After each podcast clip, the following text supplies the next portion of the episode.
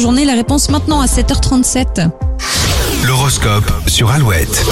Bien les béliers, en couple, votre partenaire se repose un peu trop sur vous. Célibataire, vous papillonnez et ça vous convient pour l'instant. Vous n'êtes pas en super forme les taureaux, résultat vous aurez du mal à suivre le rythme. Gémeaux, votre enthousiasme est débordant et contagieux. Vous êtes un vrai moteur pour les autres. Cancer, il est temps de dire ce que vous avez sur le cœur, ne tournez pas autour du pot et faites passer le message. Lyon, vous trouverez facilement des, de nouvelles idées pour sortir de votre routine. Vierge, vous n'aurez aucun mal à vous adapter à cette journée qui s'annonce un peu chaotique. Balance, des désaccords sont au programme, mais vous le gérerez très sereinement.